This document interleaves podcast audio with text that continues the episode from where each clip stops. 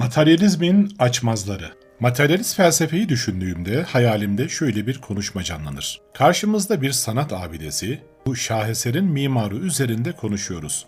Bir adam yaklaşıyor yanımıza ve şöyle diyor. Siz bu taşların aslını ispat etmedikçe ben o mimarı tanımam.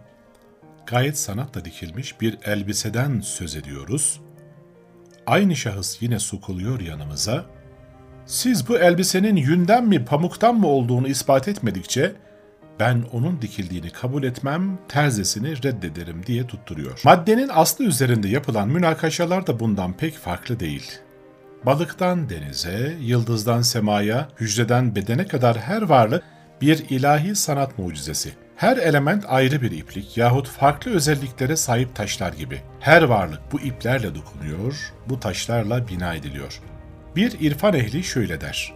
Madem ki madde enerjiye dönüşüyor, o halde her şey aslına döner kuralı gereği maddenin aslının da enerji olduğunu söyleyebiliriz. Günümüzde fizik ilmi bu gerçeği keşfetmiş bulunuyor. Bu konuda bir fizik aliminden çok enteresan bir şey dinlemiştim. Madde uzayda yer tutan, eni, boyu ve yüksekliği olan, zaman boyutuna bağlı ve tartılabilen şeye denir. Bir cismin içerdiği madde miktarına kütle denir. Bir cismin kütlesi yerde 1 kilogramsa, ayda ve gezegenlerde de yine 1 kilogramdır. Maddeyi enerji, enerjiyi de kuantlar oluşturur. Madde çok yoğun enerji, enerji de çok seyreltilmiş maddedir. Madde ve enerjinin temel yapısı kuantla tanımlanır. Kuant, enerjinin en küçük miktarı, yani en küçük enerji birimidir. Kuantın sözlük anlamı da miktar, birim, sayım demektir. Buradan hareketle maddenin enerjiye, enerjinin de maddeye dönüşebileceğini söyleyebiliriz. Ve kuantlar için maddenin temeli olan enerji birimleri diyebiliriz. Işık ışınlardan oluşur. Bu ışınlar da tesbih taneleri gibi art arda dizilen fotonlardan meydana gelir. Yani ışığın en küçük enerji birimi fotondur. Madde enerjiye dönüştüğünde elde edilen bu enerjiyle çok büyük işler başarılabilir. Mesela 5 harfli bir tek kelimeyi yazmak için kullanılan mürekkep enerjiye çevrilebilse, bu enerjiyle 10 tonluk bir yükü 1 kilometre havaya fırlatmak mümkün olabilecektir. Enerji ortadan kalkarsa madde ortaya çıkar. Madde yok edildiğinde ise enerji meydana gelir.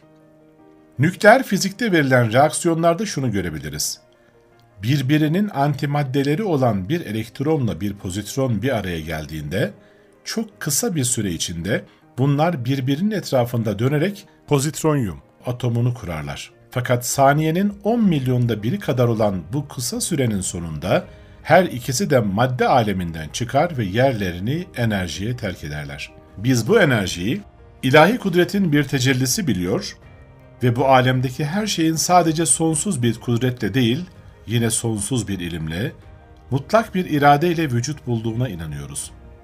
Biz bu inançla alemdeki Rabbani sanatları hayran hayran seyrederken, kapımız çoğu kez bir materyalist tarafından çalınıyor ve az önce sözünü ettiğim saçma ifadelerin çok daha katmerlisi sürülüyor önümüze. Maddenin aslı ispat edilmedikçe ben bu eserlerin bir yaratıcısı olduğuna inanmam. Bazen soruyorum kendi kendime.